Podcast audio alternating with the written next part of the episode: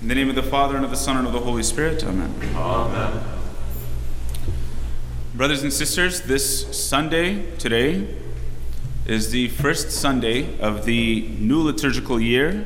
It's the first Sunday of Advent, which is the first season in the uh, liturgical calendar. So today would be something like the church's new year. We're beginning another cycle now of the church's uh, yearly liturgy. And the liturgy goes kind of step by step, following Jesus through his ministry, and then following the body of Christ through the church's ministry. So that the church meditates year after year on the ministry of Christ and the continuation of that ministry in the ministry of the church with the apostles, and then finally ending with the crowning of the church, which we just finished. And interestingly enough, the very first reading that the church gives us for the gospel every new uh, liturgical year is not the annunciation of the birth of Christ to the Virgin Mary. That comes next week. That comes on the second Sunday of Advent. The first Sunday of Advent is this one that we just read the annunciation of the birth of John the Baptist by St. Gabriel to Zechariah, John the Baptist's father. Why is that? Why, how is it that, you know, we're beginning a new liturgical year wherein we follow Christ, and the first reading that we have is really about the birth of John the Baptist? Because the gospel presents to us John the Baptist as somebody who is intrinsically related to Jesus. The ministry of John the Baptist and the ministry of Jesus are interrelated. One, you can't have one without the other. John the Baptist's ministry is a preparation for the ministry of Christ, from which we understand the ministry of Christ, without which we really don't understand it all that well. So it is interesting that the, let's say, the ministry of John the Baptist, uh, John the Baptist begins at this annunciation of Gabriel to his father Zechariah, and it begins in such a kind of a awkward way. Gabriel goes to Zechariah's father while his father is a priest in the temple offering incense as they did daily in the temple.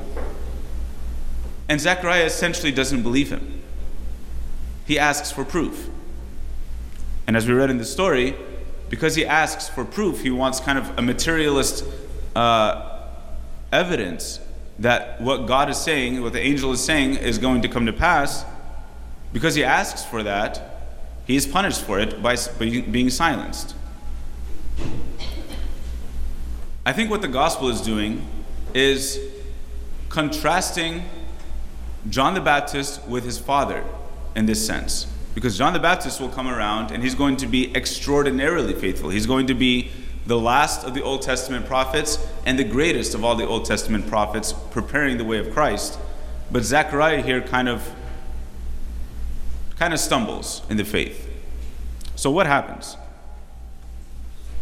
We read in the gospel the angel Gabriel comes to Zechariah while he's uh, ministering in the temple at the uh, altar of incense, and he sees the angel on the right side of the altar of incense, and the angel speaks with him and tells him, Zechariah, all of your prayers are going to be answered now. You're going to have a son.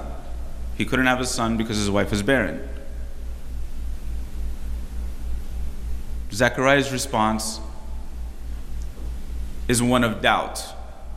And I think that we can read through the lines here, we can kind of read his voice behind the text and see that Zechariah, having had prayed for so long for a son and kind of being denied by God for these many years, and getting to the point where, at least on a biological level, it would be impossible that he would have a son.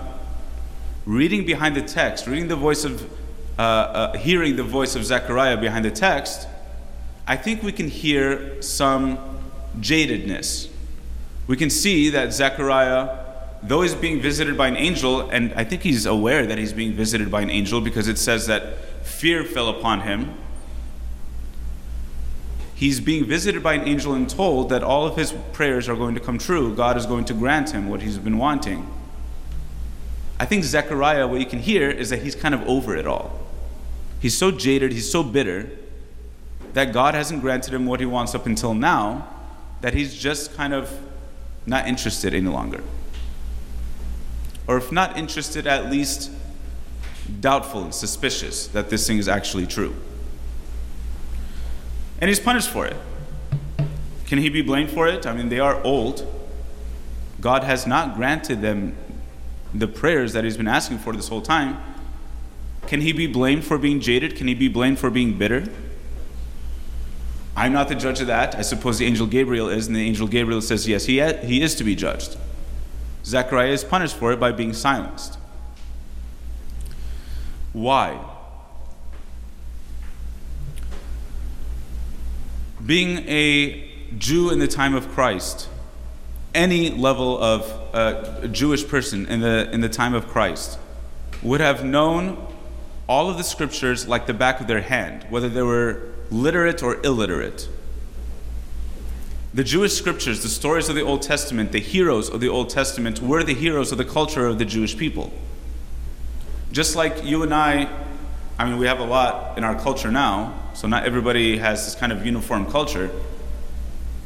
But let's say a baseball culture, subculture. People that are into baseball know the players, they know their stats, they know the schools they went to, they know everything about them. Because this is what they're into, this is their, their kind of pastime. Well, that is what is true about Jews in the time of Christ. Their culture was the Jewish culture. Their heroes, their stories, their narratives that they understood from when they were young. The stories that were told to them were the stories of the Old Testament. These are the people that they knew. They knew them inside and out. So Zechariah, especially because he's a priest, he would have been studied in these things. Zechariah, especially, would have had to have known about all the Old Testament figures that came before him most notably among them Abraham, who was old when God came to him and said, Your wife Sarah, is, who is also old, is going to bear a son, and from this son you're going to have a dynasty, and you're going to have a kingdom, and all these things. My promise to you is going to be carried out through your son. And Sarah laughed at God when, when she heard this because she was old. And yet they bore a son and from that son came another son, and from there came the whole nation of Israel, the 12 tribes of Israel. Zechariah would have had this in his mind. He would have known that God accomplished this thing already before in Abraham. God, uh, Abra- uh, Zechariah would have understood that Samuel's mother, Hannah, was barren, and she prayed, and God granted her a son. The great prophet Samuel, one of the great judges of the Old Testament. All these stories would have been in Zechariah's mind. How is it then that he kind of ignores these things and still remains in his doubt and asks for proof from the angel? That's why he's blamed for it. But that's something that you and I have to be uh, aware of as well. How many times do we pray to God for the same thing over and over and over again? And I'm not saying that that's a bad thing. Actually, Jesus, in some parts of the gospel, indicates that it's a good thing. How many times do we pray for the same thing, hope for the same thing, for so long, and God is seemingly ignoring us. But is He ignoring us? Because what it looks like from this gospel reading is that God heard all of Zechariah's prayers, but He just waited for the most opportune time to grant them. Why is it the most opportune time?